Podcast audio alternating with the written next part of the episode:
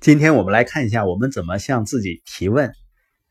有的时候呢，我们会积极的问问题，这件事我要怎么做，或者是我怎么解决这个问题。有的时候呢，会提消极的问题，为什么这种事情老发生在我身上呢？为什么我总是坚持不下去呢？每天我们是不是所有的人都在问自己问题啊？但是呢，消极的问题好像更多。塞利格曼呢，在宾夕法尼亚大学研究中呢，用22年的时间采访了35万人。他们问到的一个问题就是，你大部分时间在想什么？得到的答案是呢，绝大多数成功人士大部分时间想的是自己想要的是什么，如何才能实现它。所以持续自我激励最重要的一个问题就是想想自己想要什么，想想从现在开始可以采取怎样的行动让自己更接近目标，我怎么样可以实现这个目标。每一次问自己怎么样这个问题时，都触发了行动的想法，我们就会去做那些自己当即可以做的事情，让自己朝着目标迈进一步。拿破仑希尔曾经说过啊，治疗担忧的唯一真正解药就是持续朝着你的目标行动，因为你忙着向目标努力了，也就根本没有时间去消极了。所以这里有一个规则，就是永远不要说一些你不希望发生在自己身上的事情。不要说我总是搞砸，或者呢为什么我还犯这样的错误。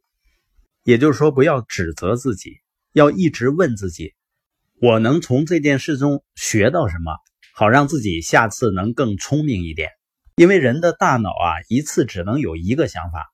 如果你问我能从这件事中学到什么，你就会把注意力放到自己学到的教训上，就根本没有时间消极。因为去寻找一次积极的教训，能让你成为一个积极的人，它能让你开心，有能量。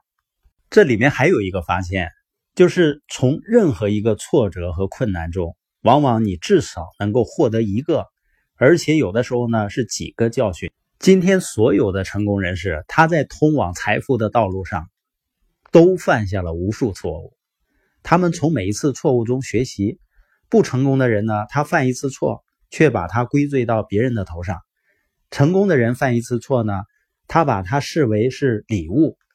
在这次错误中，有些东西可以帮助我确保在真正获得成功时自己充分准备好了。南丁格尔说啊，在获得成功时，如果没有准备好，你只会觉得自己愚蠢，并且很快从成功的位置上摔下来，也就是说来得容易，去得也快。抓住成功的方法呢，就是从每一次经验中去学习。真正的智慧就是你一次一次犯同样的错误，然后呢，你就认识到了这个错误，然后就不会再犯了。所以每一次完成一件事情的时候，我们要问自己，这件事情中我哪些地方做对了？如果必须再做一次的话，哪些地方呢？我会有所改变。通过持续的回顾自己的表现，以积极的方式，你可以加速自我成长、自我学习的过程。另外呢，最快的学习方式，我们前面也说过了，就是在你学习的同时，你想着怎么去教别人。这样呢，你就在两个层次上接收信息，信息输入进来。同时呢，你在思考怎么把这个信息传授给别人，让他们也受到同样的影响。如果你同时在这两个层次上思考这个信息，那么你的学习效率将会成倍增长。这也是为什么我们鼓励大家把听到的播音内容想着分享给别人，你就更能够内化所学习的信息。当你带着教的心态学习时呢，你的学习效率会很高。如果开始真正的把它教授给别人的时候，你的学习效率会提升5到10倍。